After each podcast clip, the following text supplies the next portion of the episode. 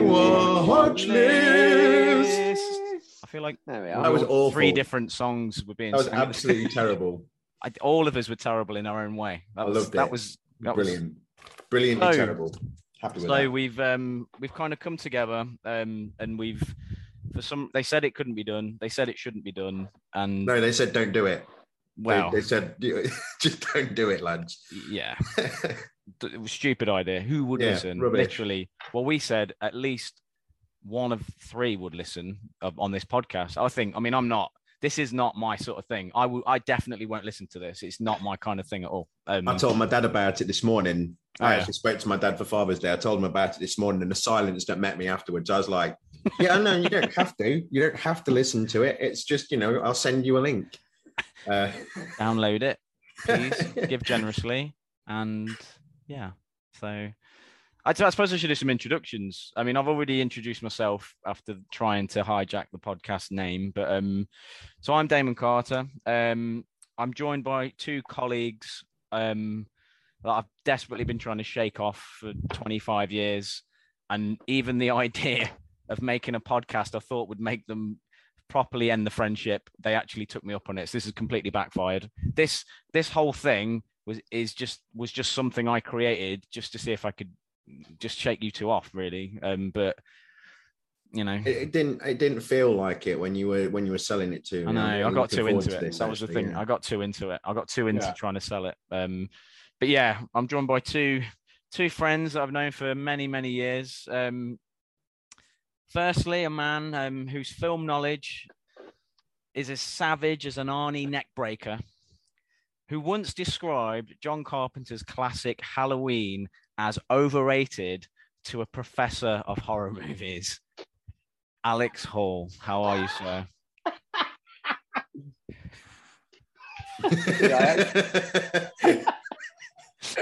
And you know it.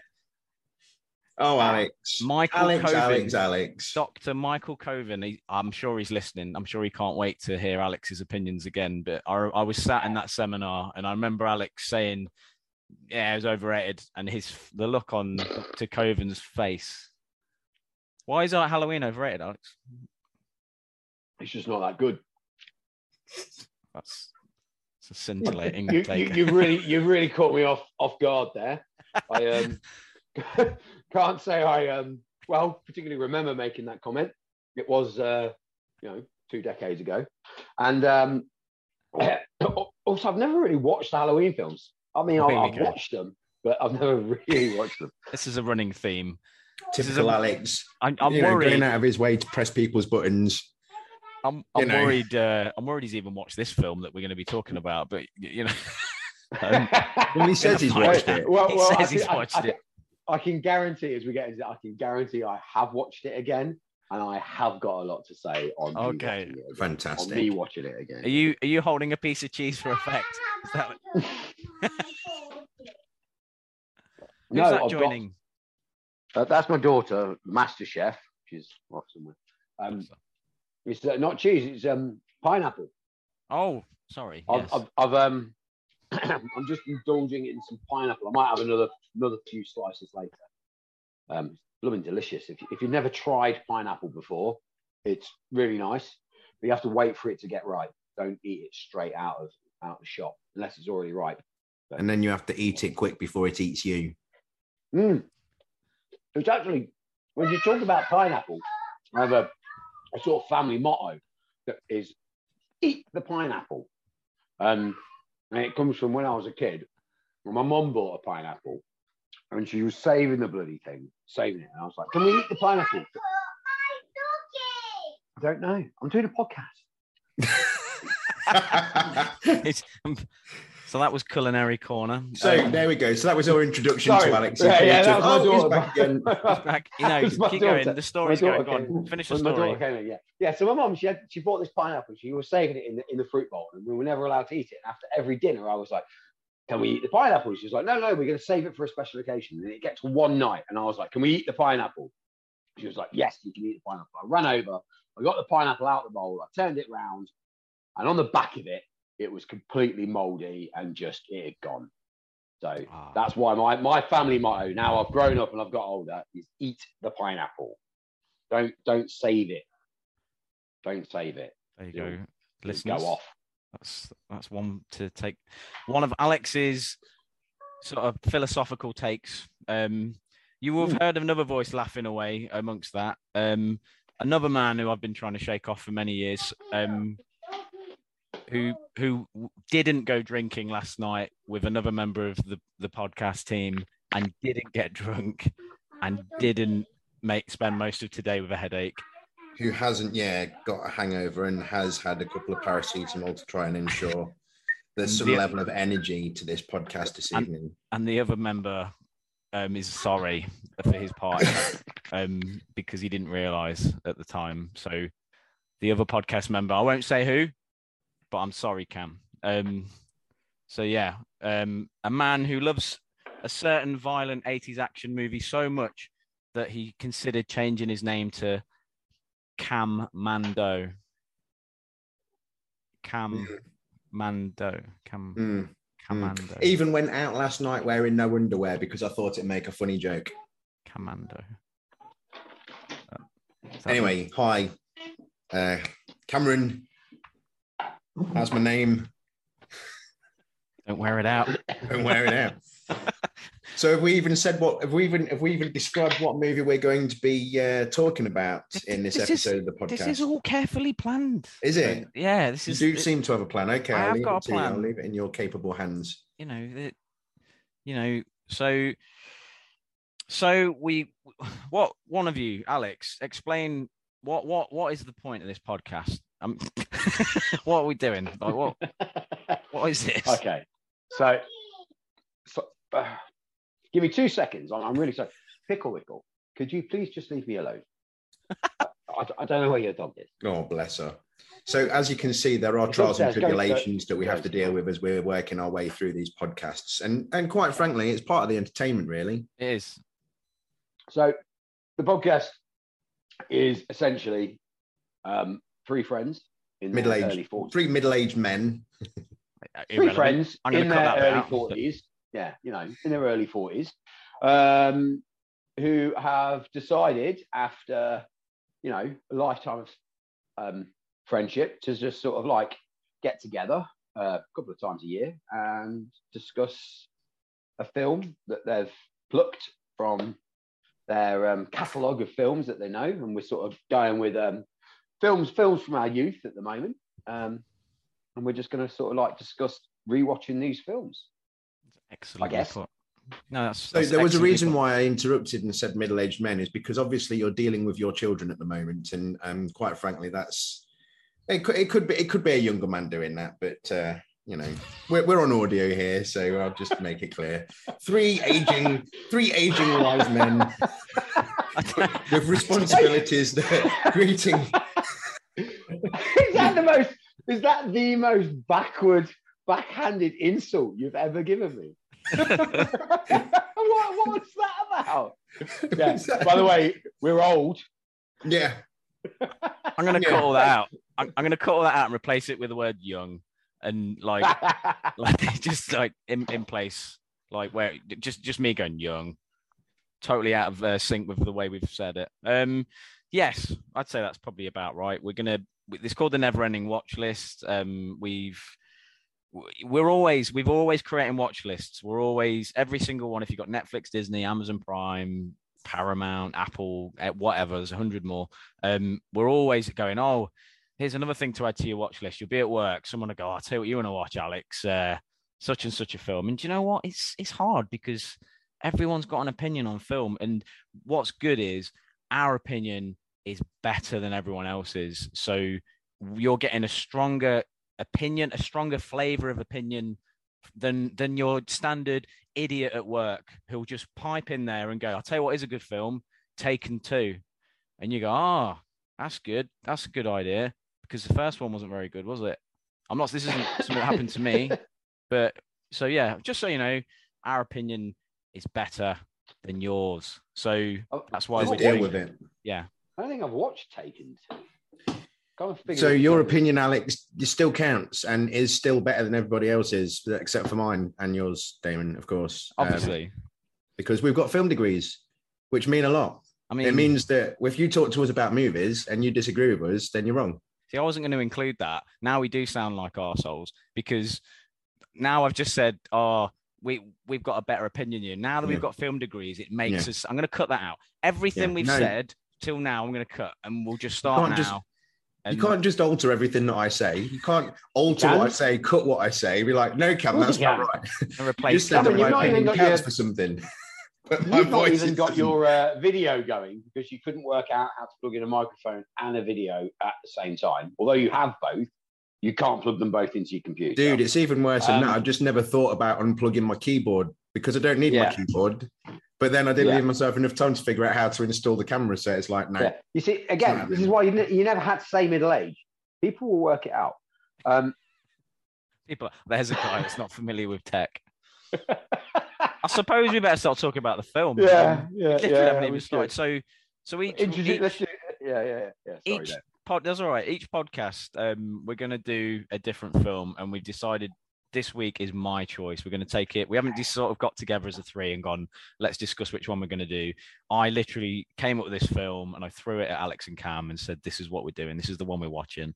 Um, and yeah, it's kind of been met with um, some interesting conversations already that we've had. Um, and the film is the nineteen eighty-six classic.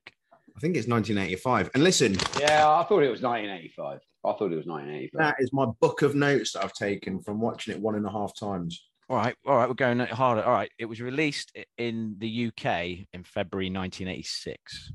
Right. And therefore, I am now totally on Damon's side. I don't care what you say, Cameron. It was released in nineteen eighty-six in the U K, and I only care about things that happened on my fair shores. Oh, stop picking on me. I'm going to cut that out, because that immediate, immediately with alienating our international audience. Um, so yeah, I'm I'm going to cut that bit out as well. So so well, far, there's about four uh, seconds uh, of content uh, that we can use. um, Damon, when you said that you were going to edit the show, I didn't think that you meant you were just going to cut everything out of the show. I'm going to Baz It's just going to be this. you saying, and today's podcast, we're going to be talking about Commando. Yeah. Thanks yeah. for listening. That was a great podcast. And next just... time, we're going to be talking about a different film. And you, what do you think of this, Cameron? I thought it was a really good idea. Like, it's just me pretending to be you. Um, yeah, that's yeah, that's that's the way this is going. I haven't even said the title of the. I was about to. The film is Commando.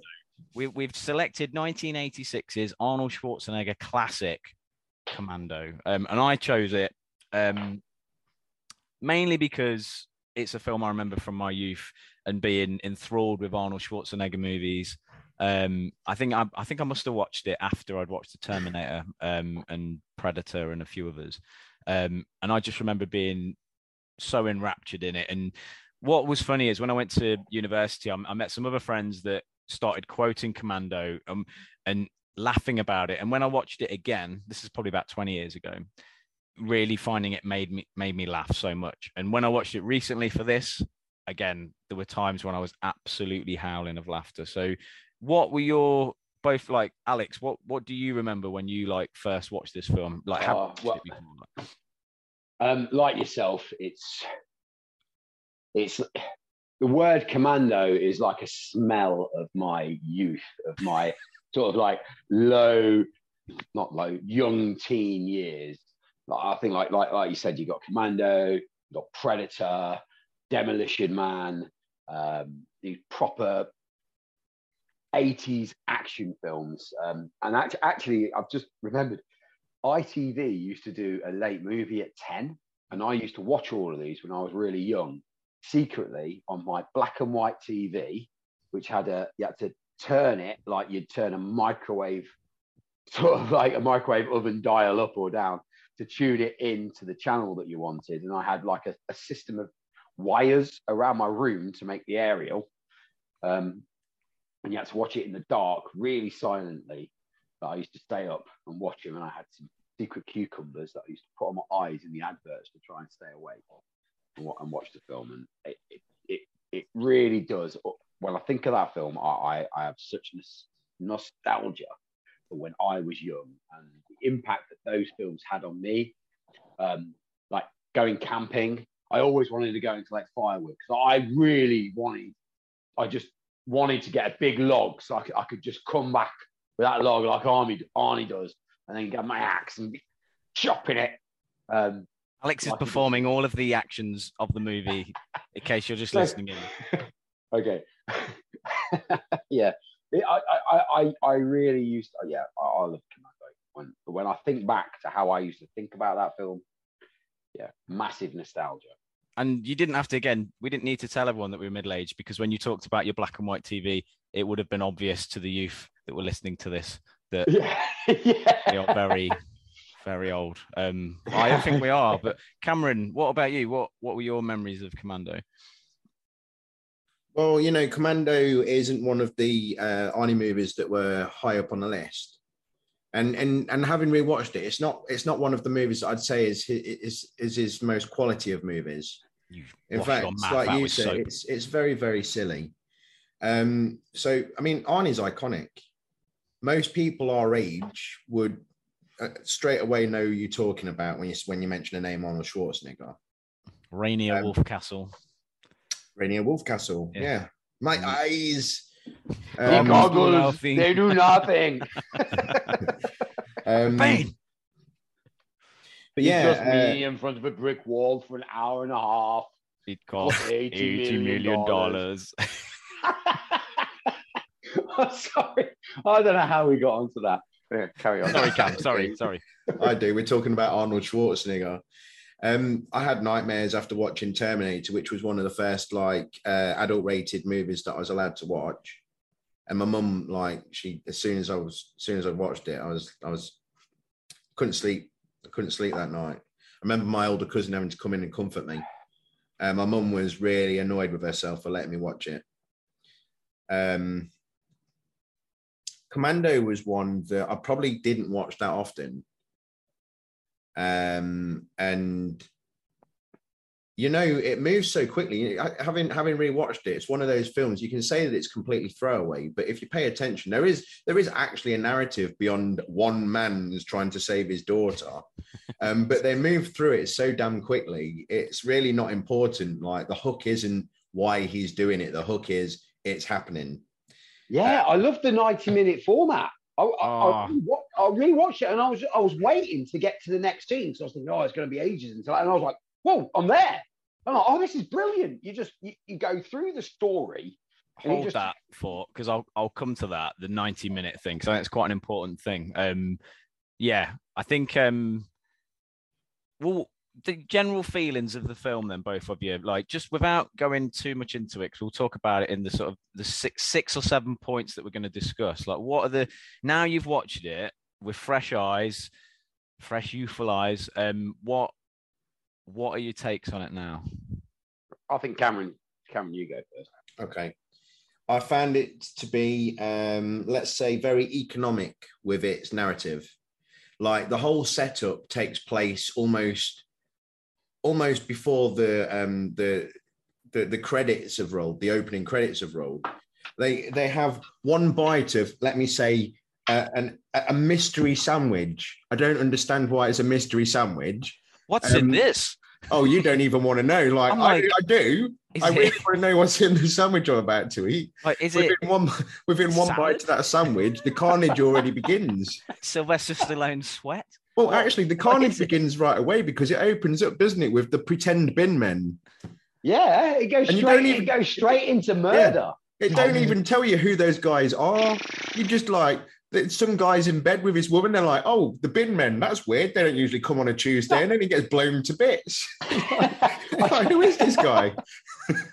he, he's actually he's actually a um, equally trained, or you know. Th- equal to Arnie. He's one of Correct. Arnie's old He's one old, of Arnie's team. Guys. Like, but to be well, honest, when you just look at him standing there and then allowing himself to get shot, you're like, really? Arnie, you didn't surround yourself with the best, did you? So yeah, the whole the whole setup for the movie happens before the starting credits. And I was thinking when I was watching it, you get some movies like Man on Fire, for example, where they established a relationship between um, two characters for an entire half of the movie. So that when one character gets removed from the movie, there's an emotional hook.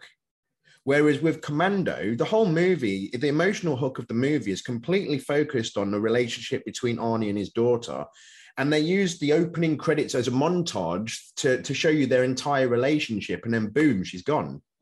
Yeah, it's, yeah, I know what you mean. It's got that kind of quick, no messing about. Well, no messing about. Yeah. What about I you, mean, Alex? Oh, sorry, Cam, go on. Sorry, go on. Yeah, Cam.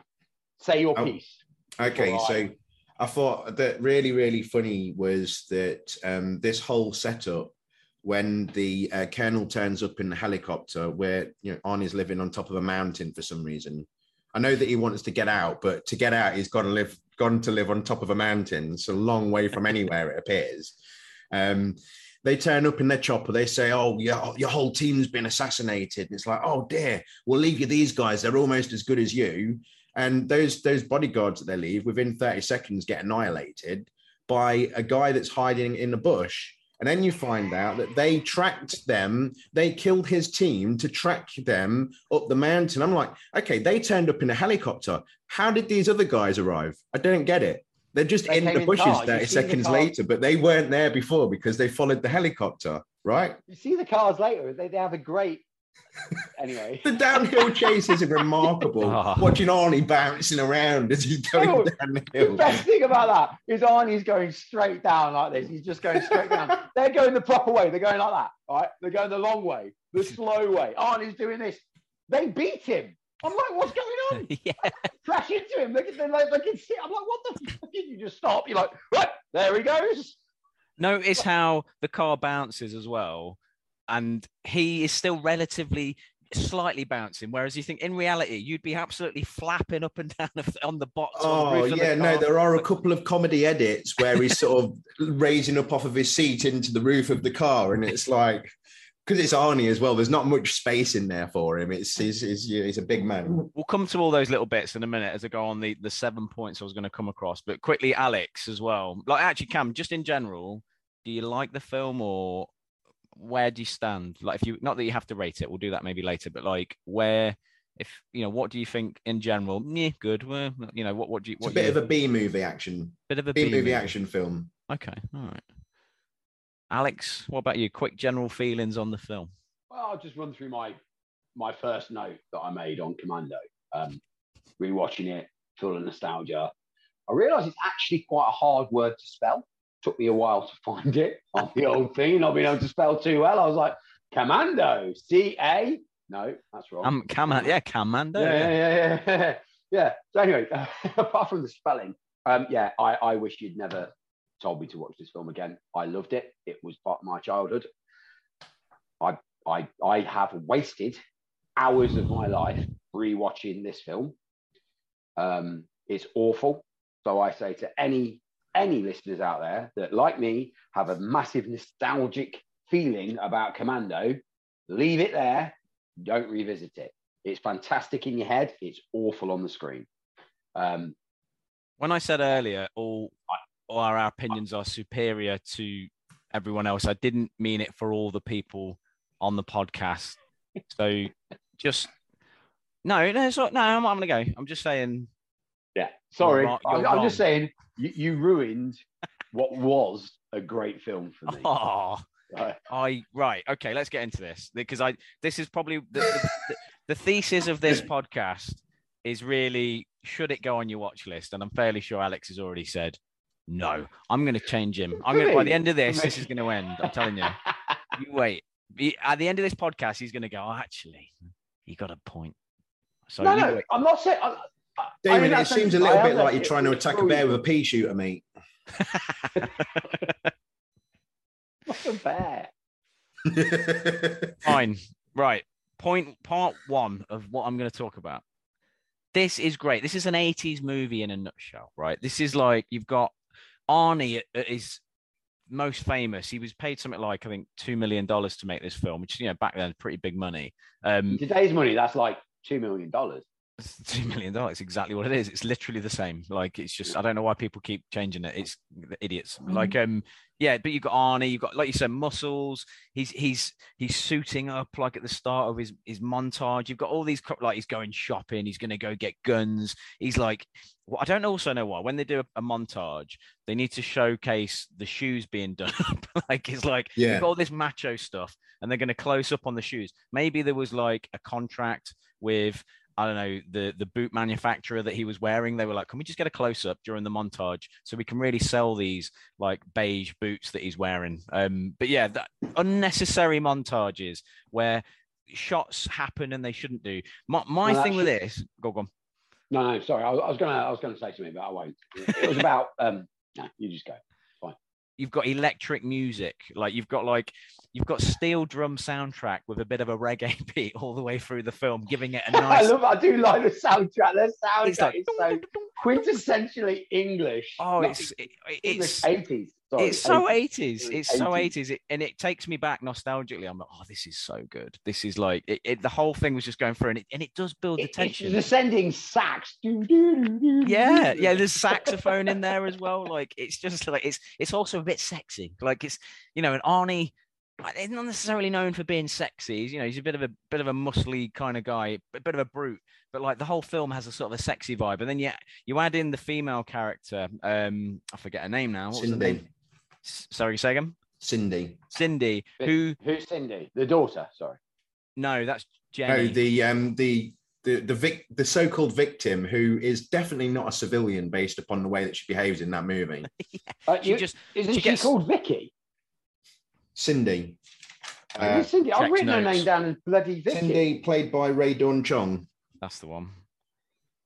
Cindy. Right, we're, we're all checking now as podcast right. checking, checking IMDb desperately. Yeah, it I, is Cindy. We'll, He's right. We'll get He's onto totally that, right. Cameron, because I've made a load of notes about. I called her Vicky, but a load of notes about Vicky. Cindy. Very much, well, very much along the theme that you were just talking about. She is yeah, superfluous. She, where's she come from? She just, she appears, she has her car ripped up, stolen, absolutely smashed to pieces, and then she just carries on with Arnie. She's probably got yeah. a life. She's probably got stuff going on back home, but she's like, no, do you know what? I'm going to keep going with this guy all the way to this random island because I just so happen to be a pilot, um, and I can ride this plane and help him because that's the only real reason I need to be in this film. Just... Just before he tears the seat out of her car at the point of him kidnapping her, Uh, she says to him, uh, listen, I've got a seven thirty advanced karate class. I can't help you. And Arnie just says, you're not going to make it. I love it. it. I love the she way she's in. Like, I've got, I, she doesn't say, I know karate. She goes, I've got, I've got an advanced karate class. So yes. I've got to go to that.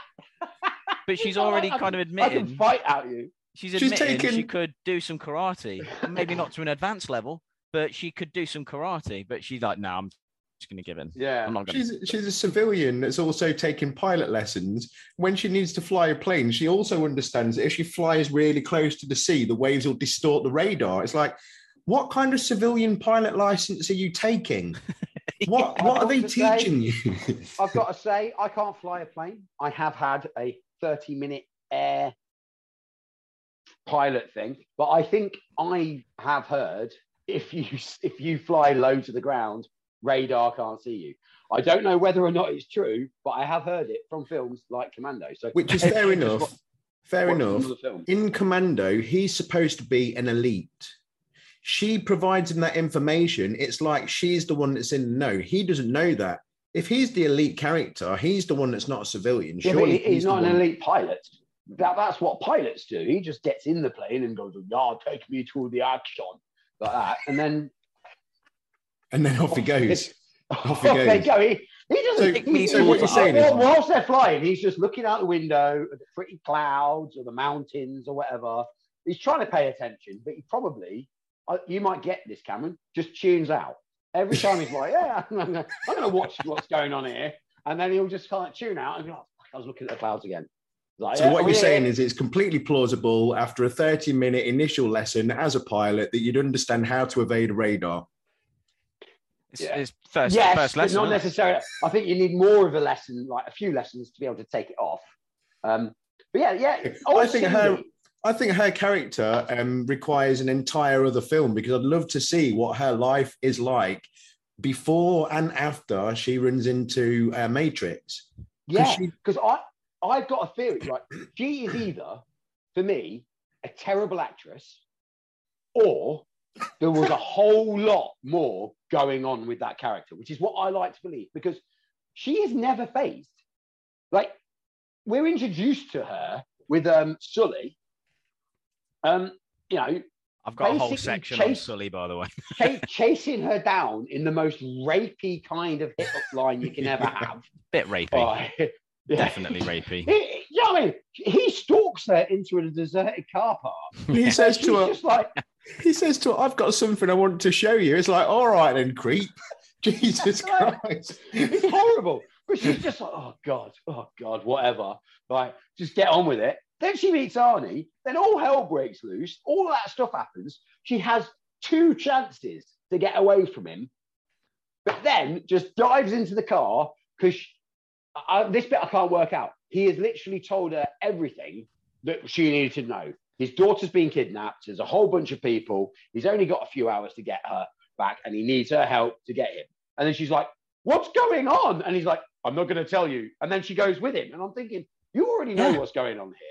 This is what happened. I, I was thinking, what do you mean you're not going to tell her? She knows everything. This is what happened in the eighties. Like, people were getting into these sort of scrapes all the time. This was art imitating yeah. life. Like, people would just go off to the shops for some milk, and they'd end up in some sort of arms deal because they accidentally were taken hostage by an ex-C I A operative that needed to get their daughter back, and all of a sudden they're they're enwrapped in this story. It happened all the time. Now, you know, this that was the eighties. You couldn't walk out yeah. your door without getting caught up in scrapes. So this this is just art imitating life. This is this stuff was going on all the time, I think. I mean, I don't know, maybe I made that up, but like, well, you weren't alive in the eighties. So um, just to give a little bit of context then, um, so Sully is, um, he's a member of the, um, let's say the bad guy team, and they're, they're attempting to um, coerce Matrix into going back to Valverde, where he's like been kind of key to a successful revolution, and they're sending him back to assassinate the uh, democratic president that he helped put in power. So um, with Sully's help, they put him onto a plane. And that's hilarious in itself, because on the plane, the guy, the bodyguard that he's put on the plane with, because he asks the um, the uh, maitre d', doesn't he, for a blanket and a pillow. And yeah. then she gives him a blanket and a pillow. And as the plane starts to take off, he elbows his bodyguard in the face, then cracks his neck. No one sees th- this. No one sees this, by the way. Just, people just reading their in-flight magazines. Like, yeah, not the people sitting to the side or in front. But there's literally some people right in front of it. But anyway, so then, so by the time uh, Matrix kidnaps Cindy, Sully's already established himself, even to Cindy, that he's not a good guy, right? Then when they get to the mall and Matrix tells Cindy, look, this guy that has already like made a move on you and is clearly not a good guy, he's not a good guy, and he is part of a team that's kidnapped my daughter, and I really need your help. Can you help me get him, get him to come over here, and I'll do the rest? And she's like, yeah, I'll help you. Then she goes into the restaurant that he's sitting in and goes to the security dude, and she's like, there's a crazy guy over there that kidnapped me. So then she watches him maul all of these security dudes, tear, tear Sully out of the floor in, inside a phone booth and throw him upside down, like absolutely annihilate tons of people in this mall. And then when he gets into a car, again, she kind of like dives back into the car, like as if the car's more important than anything else that happened, and claims that she helped him. And it's like, huh?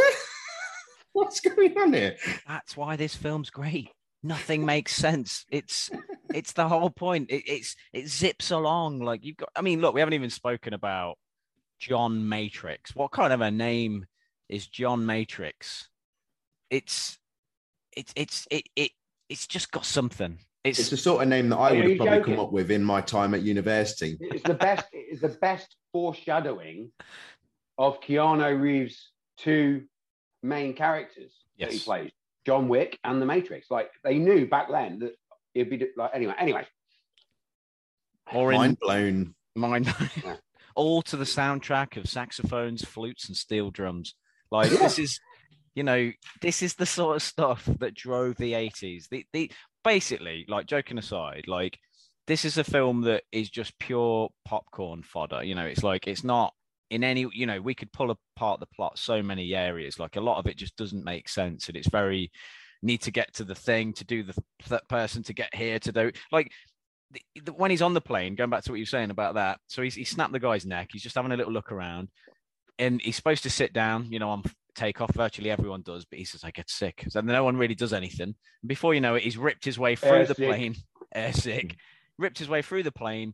He's on, on actually hanging on. It seemed to be a thing that they did back in the eighties in films as well, and in the seventies, where people would be hanging off planes in some sort of fashion. I think it happened in The Living Daylights as well. Like, you just seem to, like, people go, oh, I need to hang off a plane. He's about one hundred feet in the air.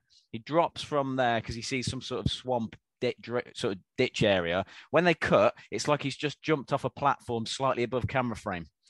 It's, yeah. it's he just yeah. plops. He just does a little I plop mean, into some grass.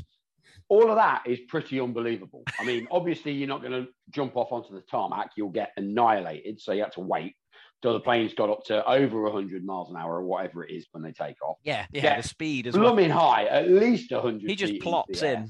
Doesn't spin it out of control. Plop into the swamp. And then he manages to get back from the end of the runway, out of the swamp, back to the terminal where he was, and catch up with Sully.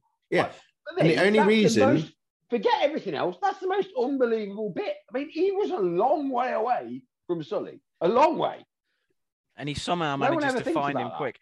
Sully the only reason... It's a bit of a Star Wars moment where they don't shoot the escape pod with the droids in. The only reason that this movie happens is because Sully doesn't do his bloody job properly, right? All he had to do was watch the plane actually take off. Like, if he'd have kept watching for one second longer, he'd have seen a, a John Matrix climbing out the back of the bloody plane, hanging off the wheel, and would have been able to go straight to his bosses. Little... Yeah, just what he's just like, well, the plane looks like it's going to take off, so that's my job done here, yeah. and off he goes. Off I, go. yeah. Off I need to just see what I can do. See if there's any girls around I can be a bit rapey with. Um, yeah, he's like... Now, it might sound that I'm being derogatory towards this movie, but this is all stuff that I've been enjoying about it. This isn't like, I'm not exactly. hating on it for all of this. It's just like, um, there's so many questions that are raised throughout the narrative of this movie. And that brings me to, like, part two of my, you've got to add this to your watch list. Um, hilarious movie bad guys. Like, we've just, we, we'll talk on Sully because we're talking about Sully anyway. Like, I don't think you get many four foot five. Um, head, four like, foot five? He's just all right. Maybe that's a bit unfair. I mean, standing next to Arnie, he does look a little bit like he's a child. He's a small guy in a giant suit. He's in a suit that I think Arnie probably lent him. Like he, he's like he's, he's he's a, he's a great actor, actually, isn't he? Um, what's his name? Um, David. What's his name? It is David Patrick. David Kelly. Patrick Kelly. He's been in. I think he was actually in Succession recently. He's been, he's, and he certainly. Have you ever seen The Warriors, Alex? No. Oh, you've got to watch The Warriors. Um, come out to play, Warriors. He does that. He's he's one of the most famous lines in that. It's like classic. Iconic. Yeah. Right he's... at the very end of the movie, he's sitting in his is is is part of the Irish gang, and he's sitting. Don't, ru- don't ruin it for me. Telling me what's happening at the end. That's a point I didn't say in this. Spoilers. It doesn't really matter because unless unless you're really naive, you know that Arnie is gonna win the day. Like, we don't need to say spoilers for this film, do we? It's not, nothing's being ruined, is it? It's an Arnie film. Arnie's gonna win. Arnie wins. That's it. um, excuse me. Um, but yeah, Sully kind of epitomizes the, the ragtag bunch of bad guys that they've kind of put together on this one. Um, you've got a guy that like four foot five. Maybe that's a bit unfair. He's probably more like five foot. I don't know, five foot four or something. He's not a big guy. Um, and he's very leery with Arnie, you know, and he's like, he, he get, gives him sort of ten dollars because have, have some extra drinks so we can spend longer with. Yeah. You when you get there, I, yeah. No, you no, get to Valverde. I, I, I, I have to, I have to, that, that line is. Go on. Um, he puts the money in the pocket. He goes, here, have some beers. When you get to have some beers, when, when you get to Valverde. Or when you get there or whatever he says, right? It will give everyone more time with your daughter. That's, That's right. what he says. He says, have some beers. It'll give everyone more time with your daughter. That's that's, that's a little bit paedophilic. Like, like that's low that he says. Arnie, I, this is this is this is actually one of the lines that ruins the film for me, because I I never noticed that as a kid. I never noticed that line at all. Didn't, didn't understand what he was talking about at all. Arnie's reaction to it is, "I like you, Sonny. That's why I'll kill you last." Flawless impression. Like Arnie was in the podcast for a second. There's, there's absolutely nothing to like about it. Which then, when he when it turns out that he I lied, it makes perfect what? sense about yeah. it. Absolutely. As a kid, I was like, oh, he liked Sully. Sully said a joke. Ah, ha, ha. And then he's, because he, Arnie looks a little bit remorseful when he says it. He's like, Sully, when I said I would kill you last, I lied. You know, just... and, and, and, and, and, and, yeah, yeah, yeah. And then he got the story. Where did Sully go? And then, and then he's I lying, had to let him he's go. Lying, he's lying to Sydney. Cindy, she's like, where's Sully? And she's like, I had to let him go. Like, yeah. he, he, I, I think Arnie should have taken more satisfaction in killing him, and less like, oh, I said I'll do it last, but actually you're like eight. It's, it's no good. I, I was wrong. Ah, man, you know, like, I, yeah. I, I so yeah, I don't know why that ruined it. Well, Al, there's just been the, the... because because I, I I when I was a kid, there was no, I didn't quite get why he gave him the money, if you know what I mean, and what what like, the whole nasty intention behind that. Um, but he's winding him up, the, isn't the, he? That's that's yeah, the whole point. Yeah, yeah, yeah. But but Arnie is not mad enough. But I think he knows, like, he's he's not. He's that's why he kind of fires back with, "Oh, okay, you're making jokes about my daughter. I'll make a joke about actually killing you, um, and actually follow through with it." And it and yeah, yeah, yeah. It, it's kind of just a power play. I, don't, I wouldn't take it like, obviously films like this back in the eighties. Um, and nineties, I suppose, like there's going to be things in it where you're like, oh, that's a bit hmm, not sure about that. But I think, you know, for the character, Sully has it's already shown it, he's a bit rapey. Arnie was, was more peed off at himself for not killing Sully last, like he said he was going to, than he was for getting, you know, one up on Sully. It was all a, it was all a ruse, so that when he, he killed him, there'd be some sort of satisfaction on him. But yeah, I mean, Sully... Yeah. Sully's crazy. I mean, the, the weird thing, I won't quote it, but what he says to Cindy when he, she fin- finally shakes him off, it's really weird. It's like he's like he's annoyed at her for for flirting. It's like it's almost like, it's like he goes away going, God, women. Like, I obviously doesn't, doesn't say that, but you're like, Sully, what are you doing? Like, I know even in the eighties, this is not behavior that sh- is any man should be doing, you know. So yeah, yeah Sully. No. No. Um. Arias is, um, I don't know if you know, Arias, the, the main guy, um, is actually, again, this is the only thing I'm, I'm, is a slightly troublesome character. He's actually, he was the, he's Dan Hedaya. He's actually the dad in Clueless. Do you remember Clueless? It's not a film that I've really paid much attention to. I didn't watch it. I my note, my note was um, blackface, lol.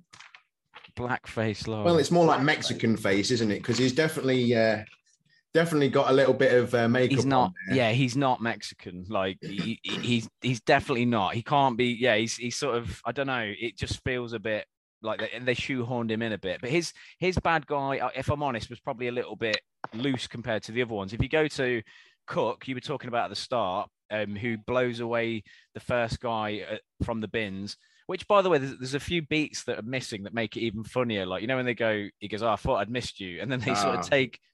Uh, quite a long time, I think, to go and get their guns, point their guns, and then go, "We won't," or something like to that effect. And you're like, "Well, what, you should have done it quicker." You know, it's a bit, you, a bit more efficient. But then he, they kill that guy.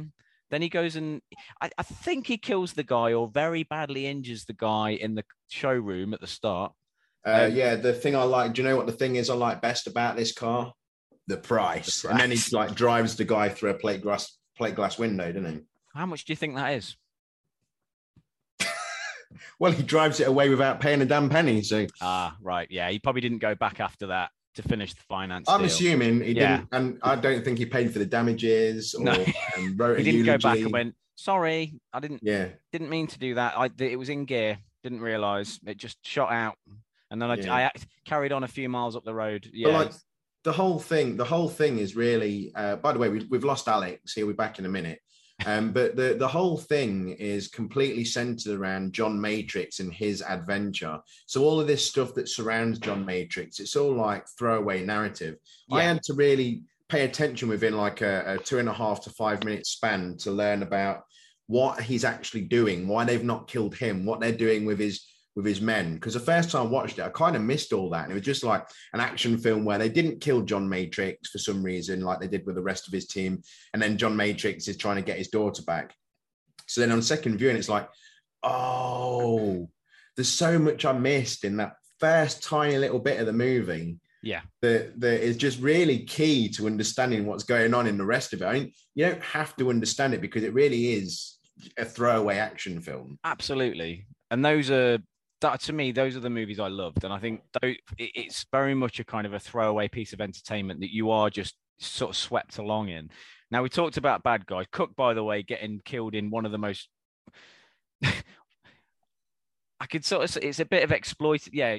I've never seen a, many films where they do so much, they do a blatant cut through, smash through a wall just so they can show a woman with her top off. I think in the nineteen eighties, that sort of action sequence was obligatory. So at this point, yeah. Matrix is, um, Matrix and Cindy are at a motel. Is yeah. that where they, they've gone to the motel to, to find Cook, haven't they? Because Cook's yeah. supposed to be at the that, motel. That, that, that, that's me, the room, it, room key that he gets out of Sully's. Yeah, yeah. He thinks Sully's there. Like, you think he, Cindy pretends that Sully's in the shower, and obviously Arnie is hiding behind the door. And then they have a big fight, and they, like you said, they explode into the next door room, and it's like it's perfect for the soundtrack because it's proper ninety, it's proper like sleazy porn music, and they burst in. It's like the obligatory, we're just having casual sex in our in our room, and this fight is now happening around us kind of scene. It's like I do, I do go, think go, go. There's other films I've seen that scene in, you know. Yeah, it's, yeah, yeah. But it's it's the gun. Like there's like four or five very loud revolver gunshots that happen before they burst through the room. Yeah. Now, if I was that couple, they'd be out. I think. Yeah, at the very least, you'd be like, something's going on next door. I think you would have stopped. You would have stopped. No, no, honey, honey, no, don't. It's just they're watching a movie. Come yeah. back to bed. Don't let it ruin the bum chicka wow wow. So yeah, that... just, uh, so, oh, what, what you were expecting? Like there's bullets coming through your room, uh, your wall. A second These paper thin plasterboards, yeah, and um, and then obviously he has to be in pale. In fact, all of the people that get killed in in this like seem to be dispatched either gorily or pretty coldly, you know. So like Cook ends up being impaled on. Is it what's it like a uh, a piece of? It's like a broken chair leg. Yeah, like he gets impaled on that. It's like it's pretty disgusting. But then because he's a bad guy, you're like. Yeah, yeah, that makes sense. That's just good. Um, now, we talked about bad guys, and there's one we haven't talked about. Yeah, yeah. And I've been saving him because I think when I think of Bennett, I, I, I, I genuinely a little tear comes to my eye because it's it's one of it's a bad guy for the ages. He he is apparently Matrix's match, and he he rocks up. In a Freddie Mercury style look with a with a metal chain vest, like he's literally walked out of the Blue Oyster Bar in the Police Academy movies, and with his beautiful moustache, um, just kind of so- skulking around the place, going, "Matrix will make light work of you guys." Like he's kind of like with, with a slightly campy tone. I know he doesn't say that, but like, what does he say? Like. I enjoy listening to your little pissant soldiers. Like, and, and he's just like it just, makes me laugh. He does. If Matrix was here, he'd laugh too. He'd laugh too. He, he's he's so you funny. Matrix could kill every one of your guys. That. What I don't understand is Bennett is supposed to be John Matrix's equal. Now, I can only imagine that the only reason he seems to have so completely under undervaluated John Matrix because he seems to be completely unprepared for the capabilities of his equal. Is that, yeah. is that obviously obviously the reason why he's got an issue with him is because Matrix kicked him out of the team. So maybe he kicked him out of the team really early. Maybe he really doesn't know much about John Matrix, except that he, you know, it's his payday now and he's going to collect. I, I think so, because after he says, you know, it's payday, right? He goes, oh, and he sticks his head into his car and he goes, I'll be back. Um, and he's like, John, yeah, John. And, I, and I'm going to be ready.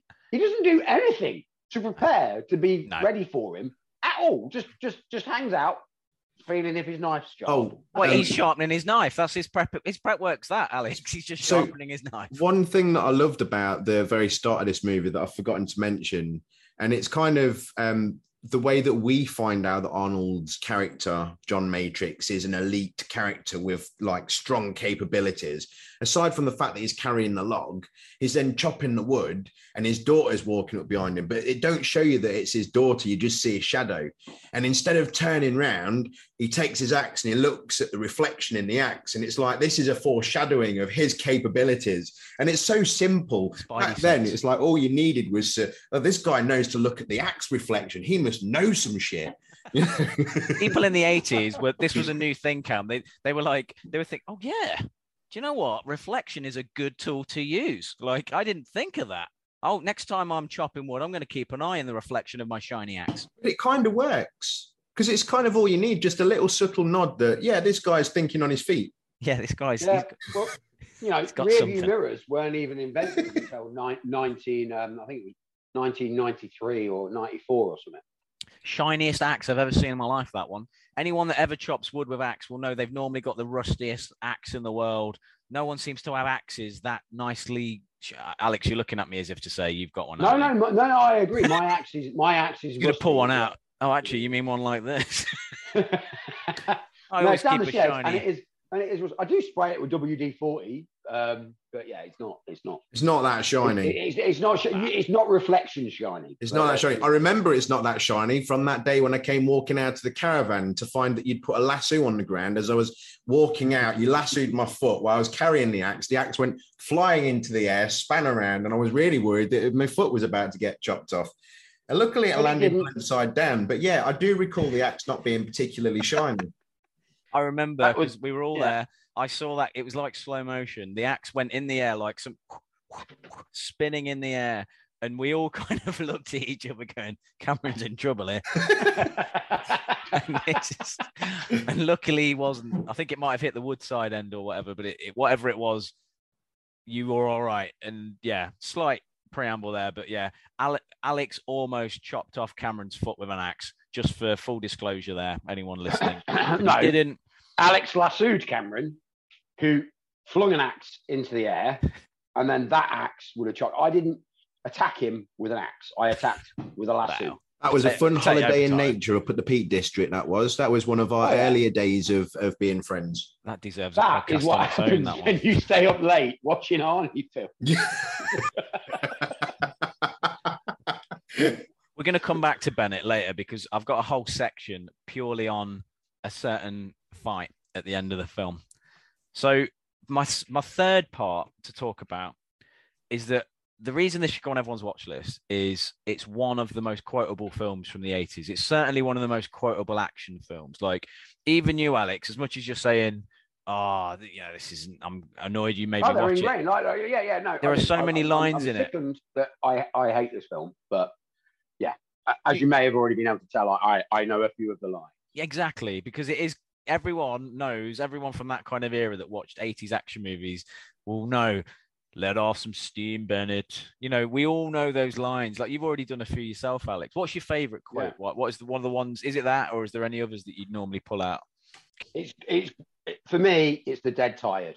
It's the dead tired. It's dead tired. That, that, has, to, that has to be my personal favourite.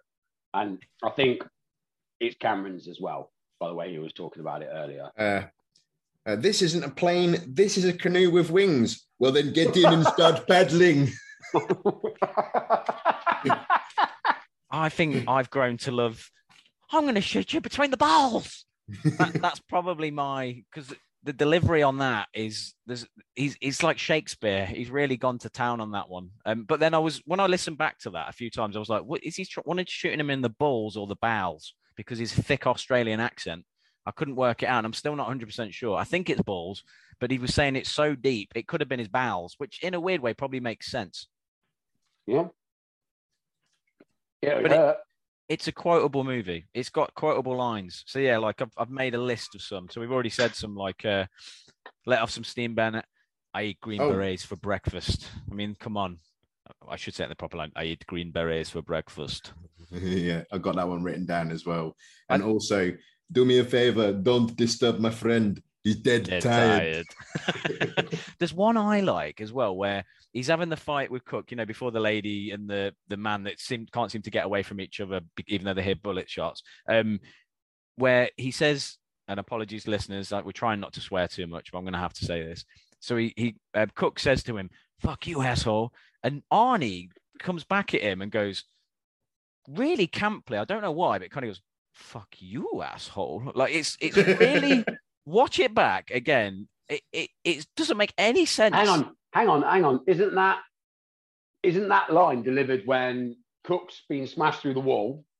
The man and the woman finally stop having sex. She wobbles about. What was that? Cook gets up and he's got his gun and he goes, fuck you, like that. But Arnie just kind of takes his step forward, squares up to the gun, doesn't move, because Arnie's been counting. He knows there's no more bullets left. He goes, click, and then he goes, fuck you, asshole. He knows, he, know, he knows there's no more bullets left in that gun. But there's the way it's delivered. I still can't quite work out. It still doesn't quite work in a way. It's almost like he's went, uh, this is the delivery yeah. I'm going for, but I don't think it's going to come across the same way. But that, that line tickled me a lot. Any more you guys have got? I've got... um. Welcome back, John. So glad you could make it. Like, that's when he can hear all the explosions. And he's just walking, he's skulking down a corridor on his own, Bennett.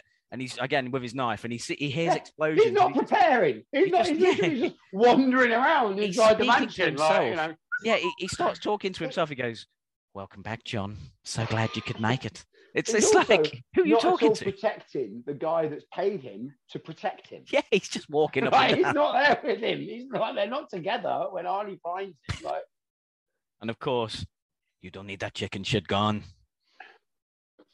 These are the lines I love. I mean, I just think it's it's full of them. There's so many, and now I watched it back. There's like even more lines that I can I can think of. So, quotes, love them. Unless you guys have got any more, I'm gonna.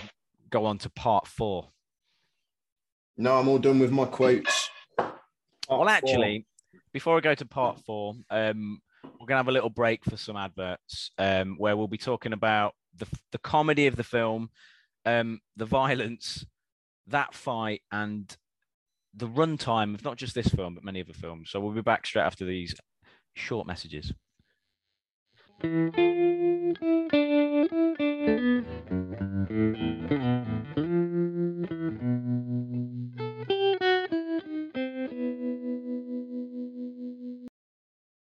Hey, Bennett, let off some steam. Thanks, Matrix, I will. With the Steamer three thousand, cooks my veg thoroughly, keeping my blood pressure low, so I'm ready for all the battles we're going to have in the future. What's that? I'm dead? Ah, oh, for the love of...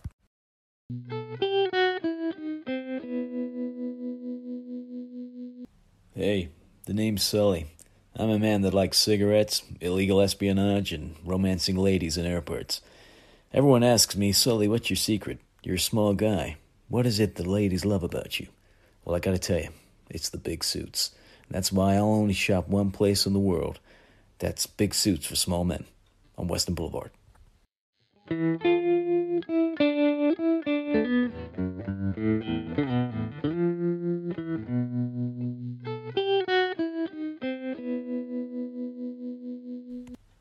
Welcome back, everyone. Um, I hope you enjoy those messages. Um, so, back onto Commando, the nineteen eighty-six classic. nineteen eighty-six, not nineteen eighty-five, guys. In the um, U K. In the U K. Yeah. Well, does that mean it was U- eighty-five U S release? Is that what yeah, you're saying? Yeah, I think so. Well, I, I don't know, but I thought it was eighty-five. I mean, that's... Everything everything else Google, is eighty-five, it? But it makes sense that it'd be eighty-six in the U K, especially back then. We definitely did used to get later releases. Yeah, yeah, yeah and then you had to wait years for it to come out on t- on, on, on like, video. Come out of the yeah. cinema, yeah. Then it come out in different countries, then it'd come out on video. Yeah, it, like, and then on T V was about five, six years later yeah. or whatever it was. Yeah, yeah. So, yes, um, I'm going to ask you guys a question. Now, for part four, I'm going to probably put it more to you. Cameron, start with. Do you think this film was made... intentionally as a comedy, or do you think it's co- kind of become a comedy? Like, I know there are things in it that are funny, but I don't, I'm not one hundred percent sure they meant it to be that funny. What do you no, think? I don't think they did. And I'll tell you why I think that's because I was listening recently to Arnie talking about how he really wanted to do a comedy. and the the studios just simply wouldn't allow him those sorts of projects, which is why when he something about when he did Twins with Danny DeVito, he did it like for like no fee or something, or a really low fee, and um, because he just really wanted to try his hand at comedy. So I don't think that Commando was supposed to be funny. What about you, Alex? What do you think? I, I agree with Cameron. I don't think they were trying to be funny, and I think everyone involved in making that film looks back at it in shame. I think that's a bit odd. um, I don't think they do. I don't think they do. I, I will say I, this. I, I do.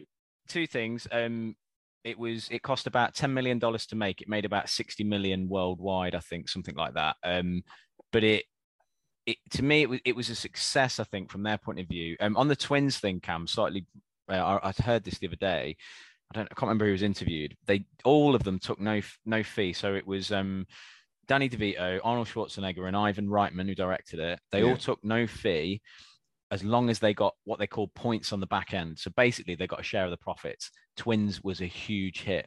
It made Da- DeVito, Schwarzenegger, and Reitman loads of money, and they because like there were producers fuming about that kind of thing back then, and and now it, it even happened. I'm going off on tangent here, but like Jack Nicholson, for instance, did the same thing with Batman. I think he took a lowish salary so long as he had a cut of the of the merchandise, I think, of the Joker and or whatever, and he, and he made an absolute fortune. So like for this one, Schwarzenegger isn't, was isn't like, that famously what happened in Star Wars? What yeah, Harrison, like? Harrison Ford. Ford did it, yeah, Harrison Ford did that. Like he, yeah, that that's what he did, and he ended up basically just looking out at that and just making quite yeah. a lot.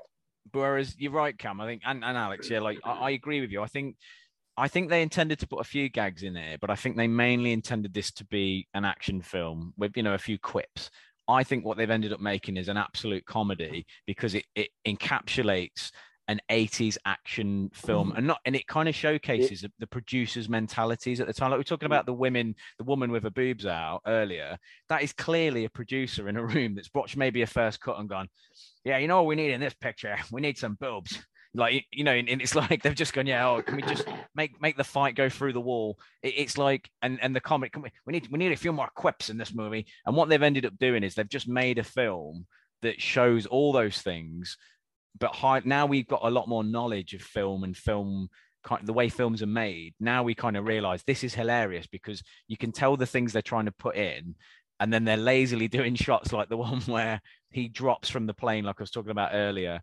Um, some of the explosions are just like, like we just need a rocket. Like the, the producers, this is another one. Uh, we we just need a, some sort of rocket launcher. Everyone's putting rocket launchers in their pictures. We need to do that. Uh, yeah, give the girl a rocket launcher. She can get Arnie out of it. You know, it's like, why why would you fire a rocket launcher at the thing you're trying to help escape? It yeah. doesn't make any sense. Not only that, again, it raises questions about Cindy's character. Yeah. So willing to just dive in and do this stuff like yeah. she's like it's second nature to her. And also, I love that, the idea. That's that what I mean. I, I think, you know, she that that Cindy, right, could rival Cindy. Okay, and I'm serious yes. about this. Yeah. Not it, Vicky. Say, yeah, yeah, not Vicky. Cindy could rival um, what's it called from Aliens, Ripley. Like that is a bold statement. Go on. Honestly, but no, you just everything we know about this woman, she's just same as Ripley, just meant to be getting on with your life, doing your job. But actually, when the push comes to the shove, nothing phases them, and they just keep going and going. Okay, and going all right, and getting it done.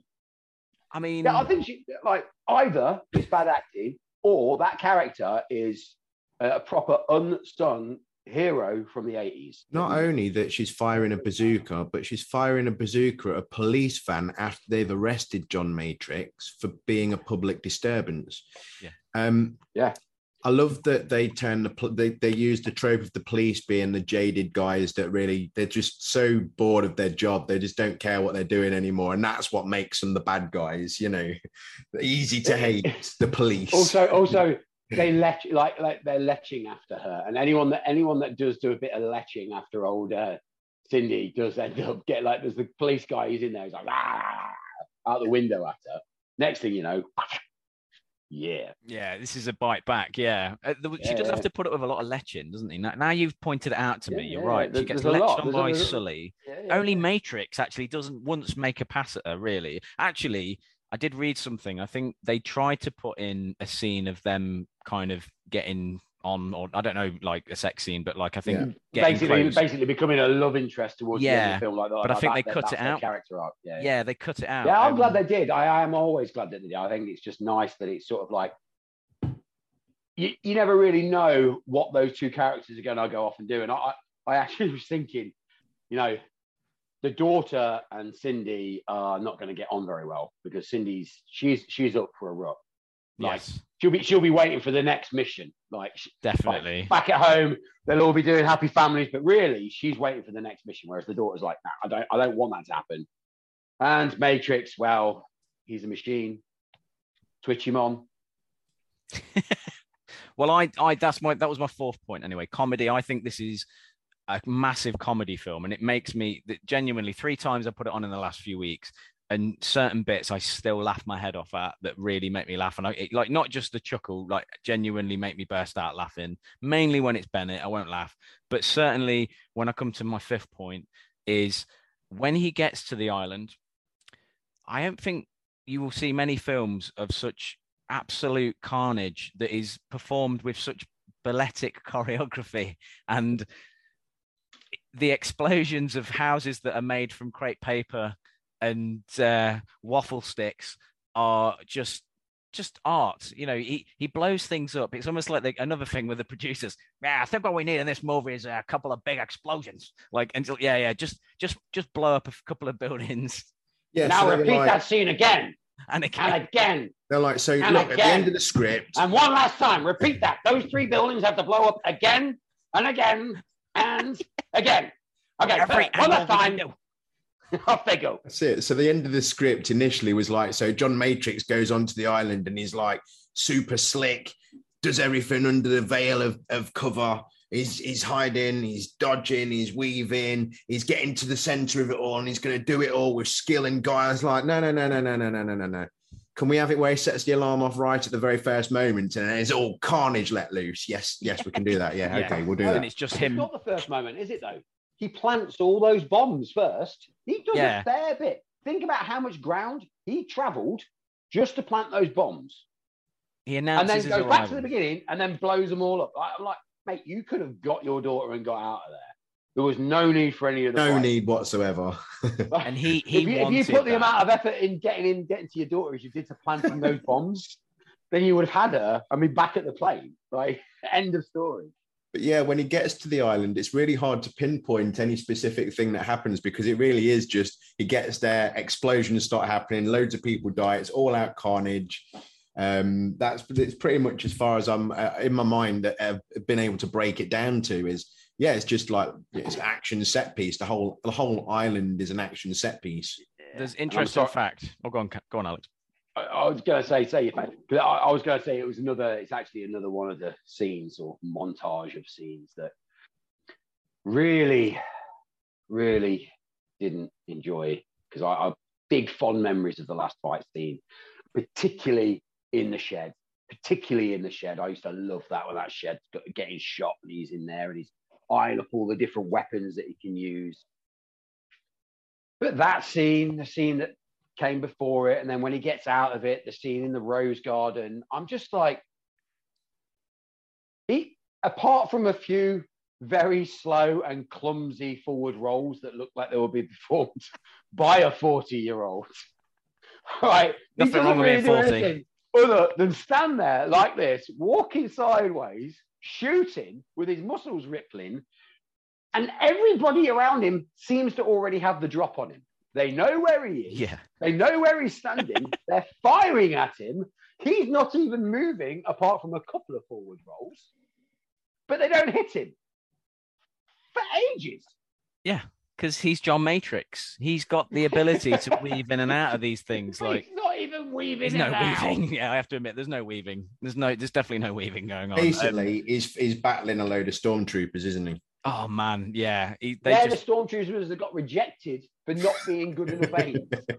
And apparently they used the same actors for several of these shots. So like the same guys that were killed were killed several times over during the, the that scene. Those long, because they didn't have enough of, of those guys that to keep get. Yeah, you can now be, because obviously they're all just dressed in camo gear. Yeah, yeah. Camo gear, or is he dressed? I can't remember. They're all dressed in the same outfit. Um, so they, and they've probably all got wigs on. They're, they're made to look like they're in, I don't know where it is. Um, where is it actually? Where Where is that island? I don't know if I'd noted that. What, in real life? It, or, well, where sad. Is it supposed to be in the narrative? I think it's all South, I know is South it's America. Called Valverde, and I assume it's like, like Caribbean, maybe. Uh, yeah, uh, um, Central America, not South. It's gonna be it's gonna be Central America. North, yeah, South America, but they all kind of look like that. Yeah, They've all yeah, maybe yeah, put yeah. black wigs on them and, and mustaches, very stereotypically like. Dress them up like that. But I love the way Arnie shoots them. And you're right, Alex. Like it's like it's like that classic thing, isn't it? Where like James Bond, they can fire rounds and rounds of bullets at these guys, and they somehow just sometimes they'll just flick their head away, and they will never seem to get shot. But when he shoots those guys, they they do some hilarious movie like deaths. Like some of them like, pirouette in the air, like as they're being shot. like, like some of them. Climb up things as they've been shot so that they can then fall off them. Like um Arias, I'm sure when he gets shot in in the building, he goes up and then pushes himself up as he's dying, just so he can fall off the building onto the floor. So we get that slow motion. Oh, he's clearly dead. Yeah, well, yeah, you had to you had to get through the window. Yeah, yeah. And I love that because it, it's it's that classic. Oh, th- this is again, it's the producer, and I think that's what I'm trying to get at with the film. It, it, in many ways, it's stupidly made, but it's hilarious because it's kind of a commentary on those eighties movie producers that were like, ah, we need some more bad guys being shot in this shot. Like, we need some more of these guys getting, you know, get a few more hilarious deaths, please. You know, it's like they just they keep on going, and it gets crazy. I mean, the violence in that scene is in the shed is interesting. Like, did they need to scalp a man's head? I think it's actually was... it, it's the most gruesome part of the film. Like, yeah, loads of killing, loads. Of, apart from maybe when he gets, you know, stabbed through the chest when he falls on the chair leg or whatever. Yeah, that bit where he gets him, chops a bit of his head really off. Does, yeah, yeah, does it? Goes I, straight I off. Know, yeah, off it goes. I um, don't know if that was in the I T V cut that I watched when I was a kid, because you remember when we were. I was thinking they I cut thinking so much stuff out when we were kids. I, I don't, I don't recall it actually scalping him. I don't. But, and then it, like, apparently... I was, I was watching it on a black and white T V with lots of snow. Yeah. So. The um, the arm chopping scene that followed shortly after that reminds me of a very um, funny film from two thousand four. Can you remember? two thousand four. Which film spoofs hand. An arm being chopped off? Um, I'm going to Happy Army in Darkness. Go, Cameron, what was it? I was thinking Happy Gilmore, but... Um...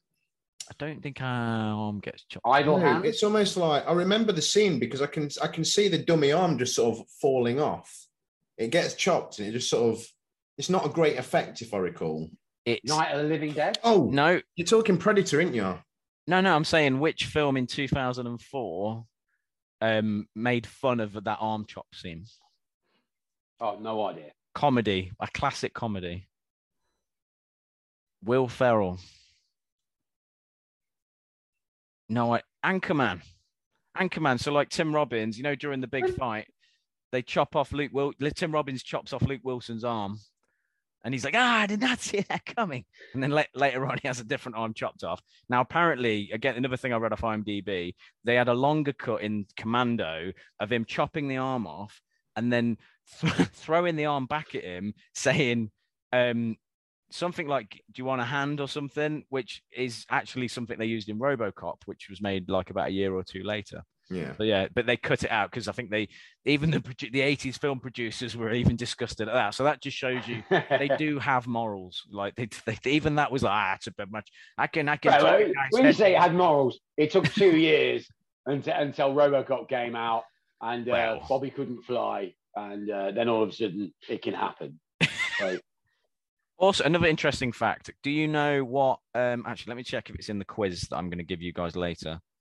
Oh, what? I'm going to give you a quiz later. Um, only oh, only a few questions. Um, there's another film that used this exact same set, an eighties action movie. Do you know which one? No. Uh, Terminator two used the um, mall. I think it was Terminator two. Used the, the, the shopping centre. You're right. Actually, you are correct. That's another one. Um, There's another film that uses that particular scene at the end, though, um, an Eddie Murphy film. Beverly Hills Cop nine two oh one oh. Yeah, the first. Yeah, not not the Beverly Hills Cop nine oh two one oh. That that I'd watch. That'd be interesting. So all the people, all the kids from Beverly Hills nine oh two one oh are now cops. That would be a good film. This is a good film. I think we should make this. Where's get Hollywood on the get Hollywood on the call now? Come on. This is a film. This is Go Picture. Do you um, have them on your speed dial? Um, yes, I will get it. No, they're not answering. They're not answering oh. anymore. Yeah, because statues in this scene seem to like just explode into dust. It's like, so that they're having shootouts, and it's just like an excuse for these statues that while they're being missed can just fly into pieces. They did exactly the same thing in Beverly Hills Cop when they're having a shootout at the end. Um, so yeah, that that whole scene like is just, to me, again, delicious. Now, part six. Part six. Tell talk to me. I'm gonna I'm gonna sit back and let you two talk. Talk to me about that fight between Matrix and Bennett at the end, because that is something incredible. Okay, so the setup is obviously you got a little bit of foreshadowing of not only Arnie's uh, John Matrix's capabilities at the beginning of the film, but you also get an idea that his daughter is quite feisty as well. So then when she manages to make her escape before Bennett comes to um, finish her off on the basis that they've discovered that John Matrix has betrayed them, she's already managed to find her way out of the uh, room that she was being locked in, hasn't she? Bennett yeah. is an absolutely useless um, tracker. And like you say, it's almost like a Simpsons bad guy with his back bent over, just sort of waltzing along with his knife going, oh, I'm going to get ya. Oh, I'm going to get ya. I'm going to get you, sucker. And um, she leads him, doesn't she? Where is it she leads him to? Where are? Where is that fight they, stage? They, they go like down a boiler room, isn't it? A boiler room, yeah. yeah. Yeah. It's a hot so, place, that's for sure. So he manages to get down into the boiler room as John Matrix is finding his way down there also. And they kind of come together, and Bennett's managed to capture the daughter, and he's got his knife at the daughter's throat. And And what is it? Matrix manages to convince him to put down all of his weapons to have a fair fight, and Bennett, being being the kind of bad guy that he is, is like, yeah, you're right, I do want to kill you my way. He and seduces way him. Your way. He seduces, well, yeah, Matrix it wasn't seduces just that. He's like, yo, Bennett, Bennett, you know, don't, don't you want to stick me with your knife? He yeah, yeah, sexually, doesn't he? Gun, yeah. Um, I like get it when you want to twist it. But also, remember, there's a key line in there that makes Bennett want to do it. Arnie's reminding him that his arm's buggered, because he's like, I've, he's only got one arm. It's like, that's right, he gets arm. shot, doesn't he? It's the only bullet yeah. that hits him. Yeah, he was like, I've only got one arm. So he's telling Bennett, like, I'm, I'm already disabled. Like, you can definitely do this. And then miraculously, his yeah. And then right. they both turn into like a re- really old, uh, like at, O A P. At what point I was like expecting to start battle. fighting like this? the- You've had all of this fight ever. All of these um, sort of hugely choreographed, explosive moments, and then you got this. This is the big. This is the big fight moment between the two main characters, John Matrix and Bennett. This is the. This is the fight to end all fights. And they kind of like get into a grapple position and slowly move around in circles. Then um, Bennett manages to get Matrix's head over the flame of the boiler and push back. And, and, and Matrix is like moving back, moving back, moving forward, moving forward. Then he manages to switch around. They're just really slowly moving around and nothing's really happening. Um, and, and let me ask you a question. How hot do you think that furnace door was? I think it would have been pretty hot, but they didn't seem to. yeah. It didn't seem to affect them. It, you know, there's they just lot... pulled it off, start you know, throwing it around like it's probably yeah. red hot. Too hot, too hot think... to hang on to. And also, where did that superhuman strength come from? When he rips off a, like that door, it's a fire door. Do you know what I mean? Like that thing's not just gingerly not on off. there. It's not with a couple so... of little screws, is it? No. Damon, when you provided us with the notes, Your, um, you actually titled it That Fight Between Matrix and Bennett. Now, it's been so long since I've watched this film. So when I read that fight, that could have meant, it could have meant two different things. I wasn't expecting it to be such a ridiculously crap fight. It, it's awful. It's, but it's absolutely it's terrible. Funny though, isn't it? It's a funny fight because, like, if you look at, I don't no, know about you guys. No, it's not even funny. It's just awful. No, it is. It is. It's I'm sorry. It's not even funny. How can you like, not find like someone someone getting like electrocuted and using that as a as a diversion to then get them with a sucker punch? Like, so Bennett gets electrocuted, like, ah! and then he and then while scream, he scream, ah! then while, then, while Matrix is almost laughing, and then he comes he, off, he and then he's in. all right. He's just like, ah, I'm fine. Him. Carry on. It's like, and it's like, hang on a minute. It's surely that re- re- requires a trip to the medic. Like, he's just, he's just yeah! that. Like, and, and can I also ask, Bennett doesn't look like the fittest guy in the world. He's got incredibly agile kicks. Um, it, like his kicks seem to like go all the way up, like almost level with his head. Yeah, like he's got some mighty kicks. Like... Absolutely nothing about Bennett adds up to him being John Matrix's equal and opposite. Absolutely nothing. It's clear to see that Bennett will not stand a bloody chance against uh, a Matrix's character. But somehow they've managed to choreograph a fire that even distorts Matrix's capabilities in that moment to being absolutely like through the floor. Like there is it's no, tight. there is no, the agile kicks come from nowhere. They aren't just kicks. They're like, they're like, I don't, it's, it's like Neo, funnily enough, The Matrix. Even he wouldn't kick that high. Like, I'm, Bennett's legs go in a position I've never seen before. In those trousers as well. I'm like, no chance. You'd have put a split straight into seam in those bad boys. He'd have been what? like, sorry, Matrix, I need to go and get these stitched up before we carry on. I, I, so I, I, yeah, I think Cameron's assertion that um, Bennett was kicked out of the group very early on is probably correct. I've got a feeling that Bennett turned up. Arnie went, hello, what's your name? And he went, Bennett. And he went, get out. That was it. That was Bennett's time in, in the unit. He was just told to get out. Get out. Pathetic little man. What is this chainmail shirt? You've not been invited to the party, Bennett. This is a place for men who chase predators and and scalp people with saw blades. Does he say, you know, so you know how the fight ends? He takes that that hollow bar and he lobs it at Bennett and it goes through his chest and and it, it creates a pressure valve release. Hang on, hang on, he doesn't just take, he doesn't just take, he, he rips it off. You know, again, like the door, those things are not just like, oh. Yeah, he just, after having a big fight as well, you'd think there's a, you'd need a, like, I need to just go and get a Lucasade just to like, yeah, you know, yeah. before he carried on. But no, like, he's still got the energy just to rip that thing off. And also, it's got a big girth on it. And then he Very fires girthy. that through, through not just one, but two sides of the chainmail because it goes through the front and obviously through yeah. the back because yeah. it's. And it's does he? I can't remember. Does he actually? Is there, is there a quip? What? Does he say? Let off some let, steam. I thought that's that's it. Let off some let steam, off some Bennett. Steam. Yeah. There's two things I want to talk about in that fight though. Like, there's a bit where they do a cut where it looks like Arnie lands twelve punches on Bennett in three seconds. Like, it, it is a, a rain of, of punches that no one would ever be able to achieve, despite any kind of strength or agility. It's it's comical. It's hilarious the way they do it. I, like you, back to your guys' points. The fight is so slow that they feel the need in the editing suite. It's almost like they went, yeah, this this fight needs a little bit more pep. Let's whack some more cuts in. Like, and it's they absolutely go to town, like, like absolutely hammering it. Um, also, do you think like Bennett gets some sort of? He, is he getting aroused?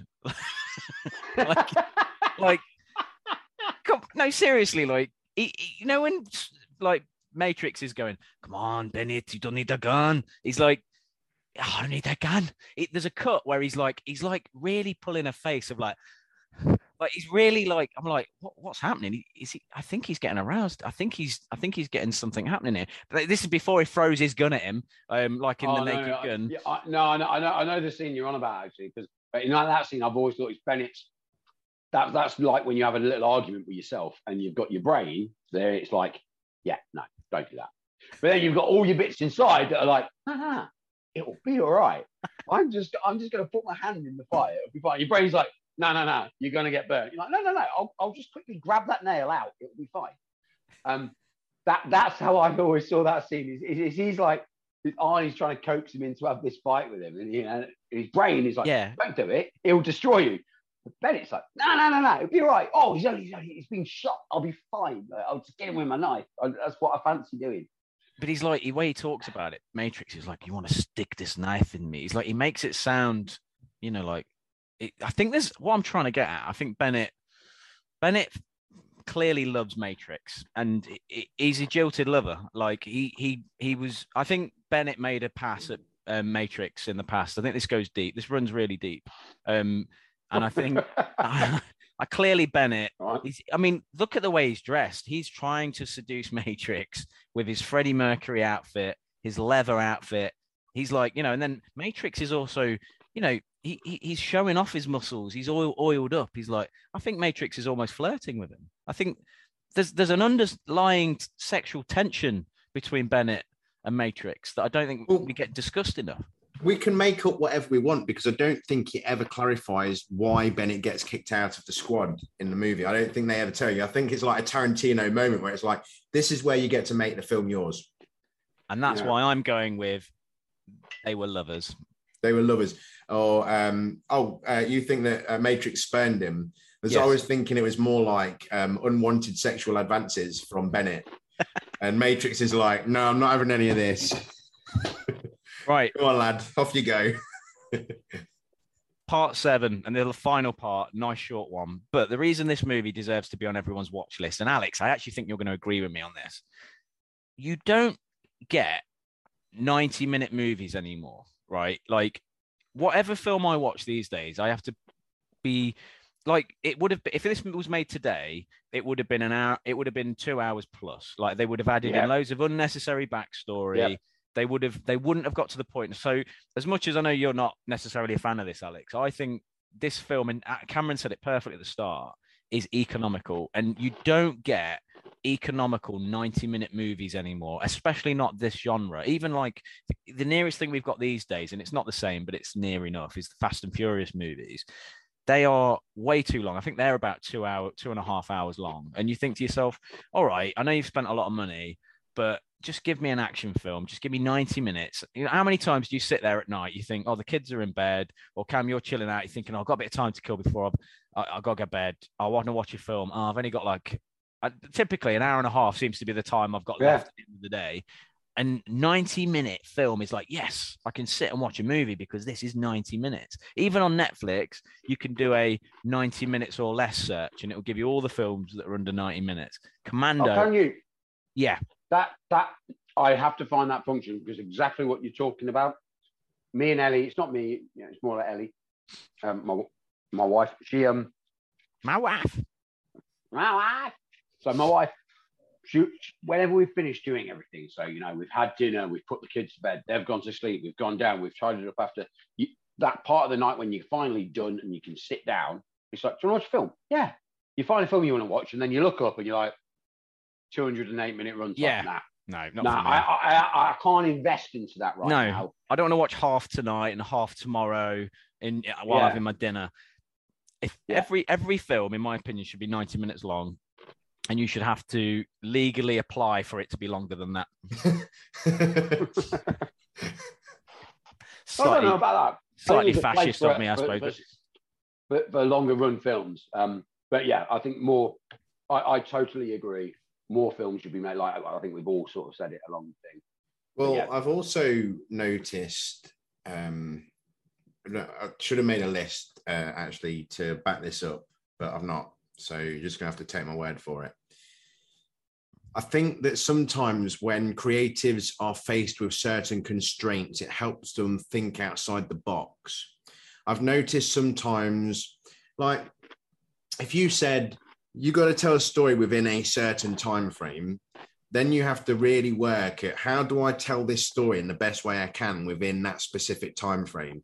Now you got to think cleverly about what's what's the best way I can start combining narrative parts of this story into one section so that I can tell more over a shorter period without really um, sacrificing the narrative that I want. Or like budgeting, for example. Yeah. I've seen projects like, okay, The Matrix, it, it the first Matrix was built out of a limited budget. A lot of money, don't get me wrong, but it was still a limited budget.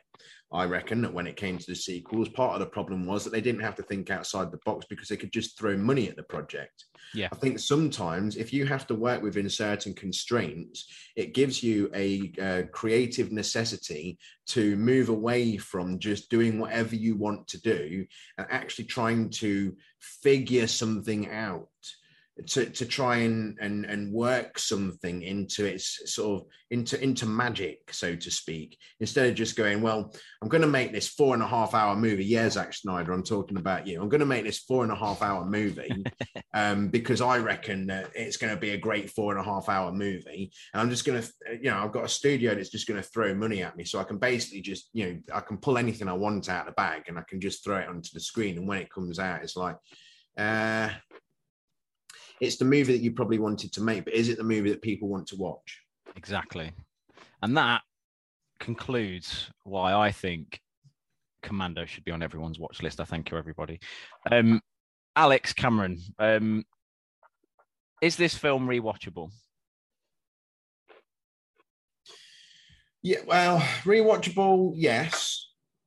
Not necessarily like, uh, I mean, I've had movies in my lifetime where Like for for weeks, I've I've watched it every single night and, and got something more out of it. I mean, we're talking about the, the top tier of my favourite movies though.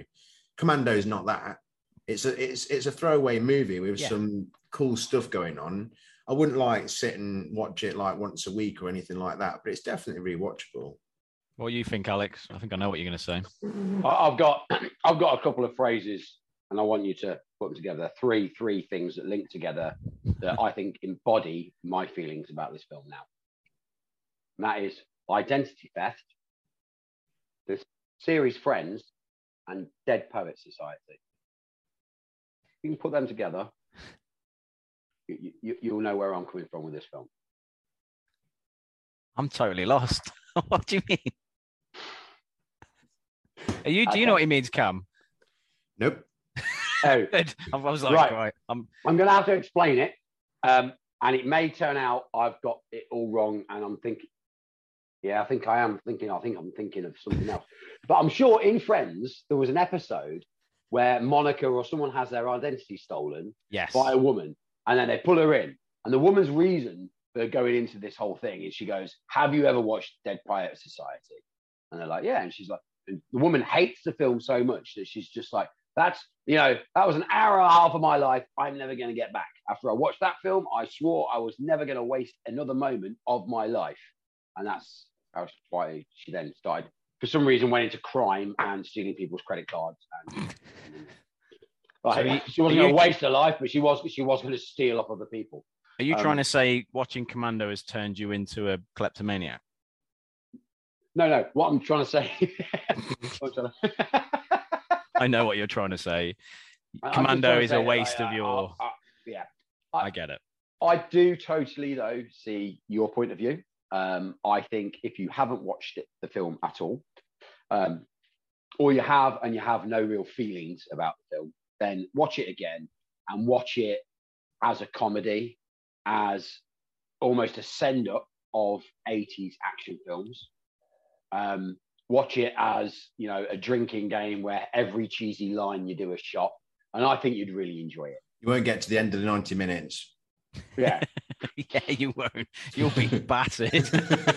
I, but but for me, I was coming like this film for me, I it was part, it, I like honestly, that, oh, that just some of the scenes, it, like really was never meet your heroes. Oh. That, Like I was, I was so disappointed. It pains me. Film. It pains me that you feel that way, but it is your opinion and your opinion alone, so I can't disagree. Yeah. Um, so that's uh, rating-wise. I do this on IMDb. You two don't have to. I don't, if you don't agree with ratings, but I would give this, and Alex is going to laugh. I would give this. I'm going to just double check because I, I do do my ratings. Um, I would give this eight out of ten.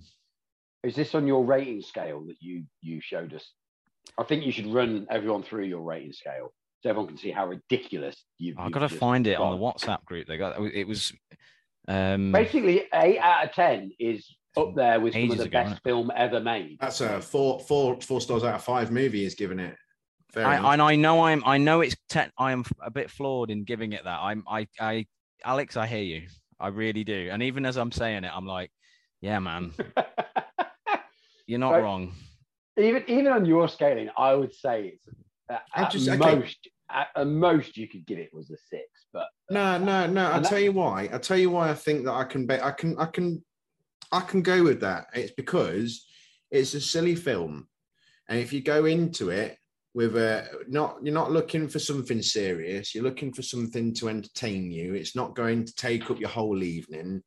It's it's it's Arnold Schwarzenegger doing what Arnold Schwarzenegger does. It's funny. Yeah. It's it's got some intentional sort of tongue-in-cheek moments and a lot of unintentional comedy.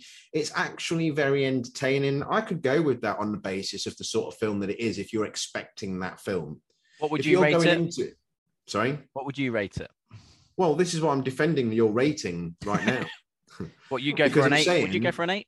I'm saying, well, only if that's the sort of film that you want to watch on that particular evening. If you're looking for something a little bit more serious, then you're going to be massively disappointed with Commando. Here's my scale, just to go to Alex's. I did find it. So a ten, so out of ten, these are on IMDb. And you can go on IMDb, and it's a good idea because you rate them, and it tells you when you last watched them as well if you look at your rating. So... um Anyway, yeah, it, I know it's just like a good little diary point to go, oh, we haven't seen that in a few years. Anyway, um, ten is a masterpiece. Nine is excellent. Eight is very good. So I'm giving Commando very good. Um, seven is entertaining. You could argue I could probably have given it a seven, but it's definitely at least a seven. Maybe if I'm on, it's maybe between a seven and an eight, but seven is entertaining. Six is okay. Five is not good enough. Four is poor. Three is bad. Two is atrocious. And one is Sex Lives of the Potato Men. Yeah, on that on that scale, forgetting about the obvious humour at the end there, on that scale, I'd say seven. That's fair. And what would you go, Alex? Be honest. Or you don't have to. You don't have to. Uh, bear in mind. So, uh, what, what was five again? What was five? Um, five is not good enough. For anyone listening, to let you know, oh, Alex I... actually quite likes Sex Lives of the Potato Men, so it's going to be difficult for him to choose a score of one. Alex, it's a little Alex bit conflicting has... for him. Alex has watched Sex Lives of the Potato Men twice. One, when I was laughing at it, and the second time, when I was getting berated for having laughed at it for the first time and then introducing it to two friends. Um, two of those people maybe it. on this podcast? Maybe. I haven't watched it since. Um, I have found a few a few um, clips from it. Um, they didn't make me want to watch it. Uh, yeah, but um, I, I would say Sex Lives of the Potato Man is probably equal in badness to Commando. Hmm. Wow. Interesting. I, uh, but I haven't seen it. I, I need to watch the film, but I've got no interest in watching that film again either. Interesting. Um, because I, I'm afraid I'll think it was brilliant and I'll laugh and... So shall we put, are you going to put Commando on your never-ending watch list? For me, I think as I established at the beginning, I won't be. For me, that film lives and needs to stay alive in my childhood and in my memories. Uh, my yes. memory of the my memory of the film is better than the film itself and the experience. You Cameron? know you're outvoted on this one. Yeah. You know so we you're going on this one. Yeah, well, man, it, it, there's so many reasons why this has to be on the watch list. So many reasons. And we've just spent the last two hours talking about those reasons. I mean, you can say, I mean, there's a movie I really like called um, Requiem for a Dream. And uh, I've got a friend who really hates that film. And when we've discussed it, he hates it for all the reasons that I think make it a great film. So I think in this sense, the re- all, it seems like all the reasons why Alex dislikes it are all the reasons why I think it's worthwhile. And then really, it's a complete conflict of agreement then based upon the central theme, which is the movie itself. It has to be on the watch list. It's, it's an Arnold Schwarzenegger film. And as it's two to one, it's going on the never-ending watch list. Um, I'm um, sorry, Alex. I'm sorry. Um, that's absolutely fine. I'm not precious about it. It's my opinion. It's all right. You can cry yourself to sleep after we stop recording. It's the purpose of the podcast. We're just trying to give it a bit of heft, you know. All right. Oh, okay. Yeah. Oh, God damn it, boys. I, I, I don't think we should be putting it on there. My there word. we go. There it is. There we go. That's um, the one. Cool. And that is on, as we I speak, um, in Ju- June twenty twenty-three. That is available on Disney Plus um, to watch. We try and make sure the films we choose you can find on places that are easy. As we know, films are just disappearing these days off of streaming sites and going off to places where you can't even find them. But that is on the star section of Disney Plus as I speak. Um, do you want to do a quick quiz before we finish up? Okay. Go on then. Cool. Um, and I'll, I suppose I could just do it, shout out the name or... I don't know. Yeah, Has he got an emoji or something? If you don't know the answer, we'll, we'll make it. We'll make a weird buzzing sound like. Go on. Right. Okay. Um, which actor appeared in this film, Commando, and two other Arnold Schwarzenegger movies? Go. Arnold Schwarzenegger. um, I think it's the guy who played Cook. Uh, Bill Duke. Well, I know he's in Predator. It's wrong. You're right. He is in Predator, but he's not in another Arnie film, as far as I know. And you can tell me I'm wrong on that, but I did check. But there is another actor that appears in this film who plays in one scene, and he, in, in just one scene. But he's one of Arnold Schwarzenegger's good friends. Um, he's sadly no longer with us, and he's been in another fantastic movie from the eighties as well. Um, shall I give you a clue? I think the answer is. Yeah, yeah. Well, that is definitely more. That's more than a clue. But yeah, yeah. Just go with the answer. We'll go on to the next question. All right, Sorry. fine. It was Bill Paxton. Who? Oh God, yeah. I forgot Bill Paxton was in it. It was right. Was that right at the beginning of his career? Yeah, he he's the air traffic control guy. Yeah, that's um, right. Yeah, and he's in the other two films. If you can guess them, do you know which ones they are that he's in? Twins and um, um, Kindergarten Cop. No, wrong. Predator. Oh no, I was going to say Predator two, but Arnie's not in Predator two. No, Bill Paxton is in Predator two, mind you. He is um, actually. Yeah, you're right. Good yeah. shout. Um, he oh, is in. He's in. I arguably Arnie's most famous movie of all time. Terminator.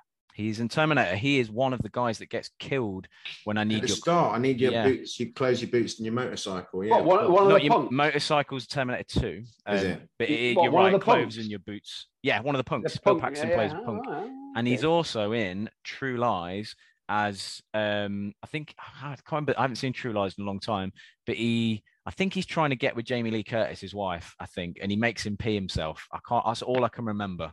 Um, but yeah, he's in two other films and sadly no longer with us. No longer. So both zero points on that one. Um, do, I get, do I get half a point for getting Bill Duke? Yeah, go on then. Half a point for Cameron. Um, point Jen, point, Jenny, yeah.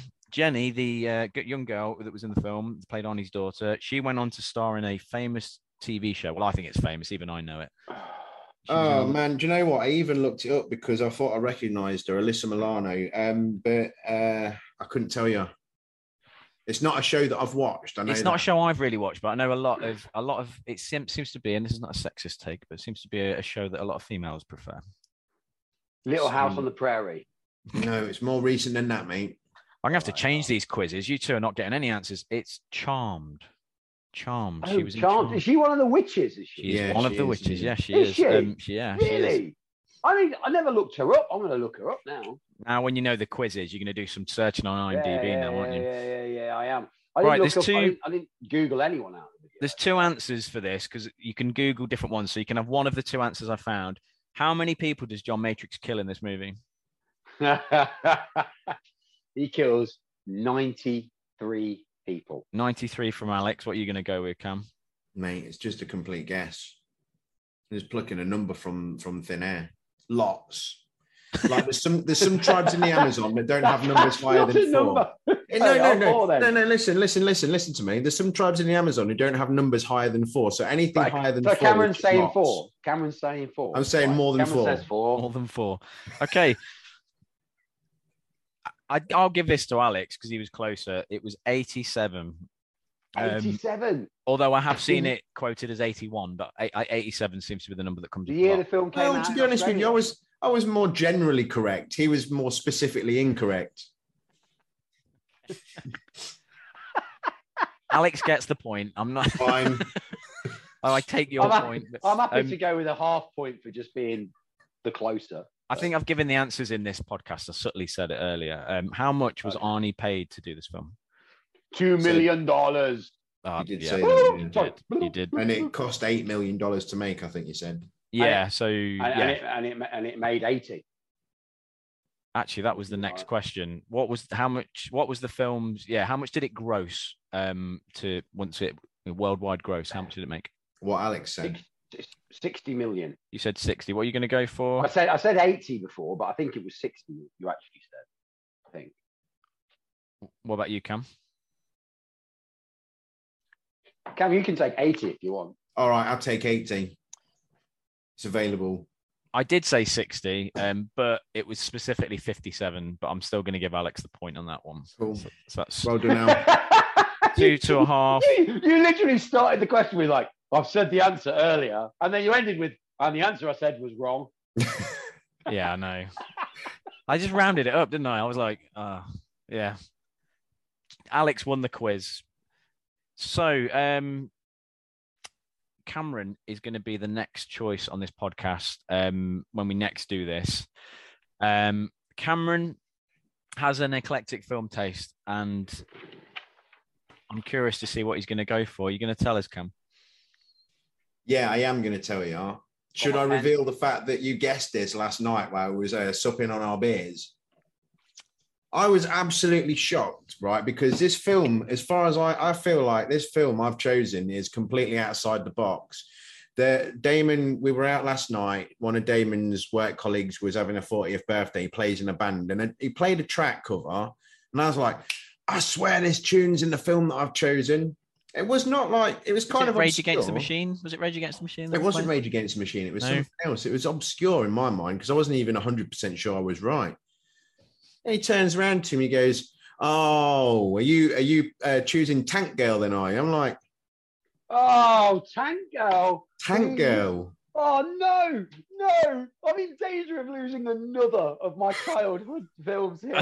Tank Girl with Laurie Petty and Ice Cube as a fucking kangaroo. Yo. Sorry for swearing. Sorry for swearing. But, oh, yeah, okay, I'm I'm down for this. Yeah. This is, um, is it Amazon Prime, Cam? Uh, this one is on Amazon Prime, yeah. Yeah. I don't, do you know what, guys? I don't actually think I've seen it. I don't oh, think okay. I have, anyway. So uh, your reasoning for guessing it last night? Uh, Roads by Portishead, which is yeah. Taking the Shower. I love, like, depressive teenage music, but yeah. Yeah, I, yeah, I like Portishead. Yeah, yeah, Damon's reasoning for guessing it last night was, um, uh, what was what was it you said? You were like, yeah, no, um, I kind of thought oh, of sorry, it. Sorry, but I carry a big gun. I kind of thought of it because um, I remember you used to talk about Tank Girl all the time, and you said that you'd got a bit of a crush on Laurie Petty, and like, yeah, man, yeah, but I'm still absolutely flabbergasted. That's a good word, oh, flabbergasted. Oh, still absolutely flabbergasted that you managed to guess that. I, I, I just cannot believe it. But yeah, the next episode is going to be a podcast based around the movie Tank Girl, starring Laurie Petty, Malcolm McDowell and Ice Cube. Is it Ice ah. Cube? It's not Ice Cube, is it? Let's have a look. No. Ice-T. Get you're getting your ices mixed up. Yeah. um, let's have a look. No, I don't know. Let me see. You might be right. That, was it Vanilla? To Vanilla be fair, Ice? They were both actors, so yeah, it is Ice-T. Yeah. Ice-T. Ice-T. Um, Sorry, Naomi, yeah, Naomi Watts. It, it? Yeah, Naomi Watts. I didn't know that. Um, Malcolm McDowell. I don't know who I said. Iggy yeah, Pop's sorry. in it. Iggy Pop's in Tank Girl. Well, I've got to watch this. So I'm really interested. I'd Doug love Jones to know what what was playing, what music was playing for you to have guessed that, because the we'll reason I say is I'm, I'm not really I'm not really into my music, but the first and one of the only albums that I've ever bought, and it was on C D. So my first C D that I bought, the first album that I bought, was a soundtrack to Tank Girl. Well, we can talk about the soundtrack at more length on episode two because it will be one of the points that I want to raise.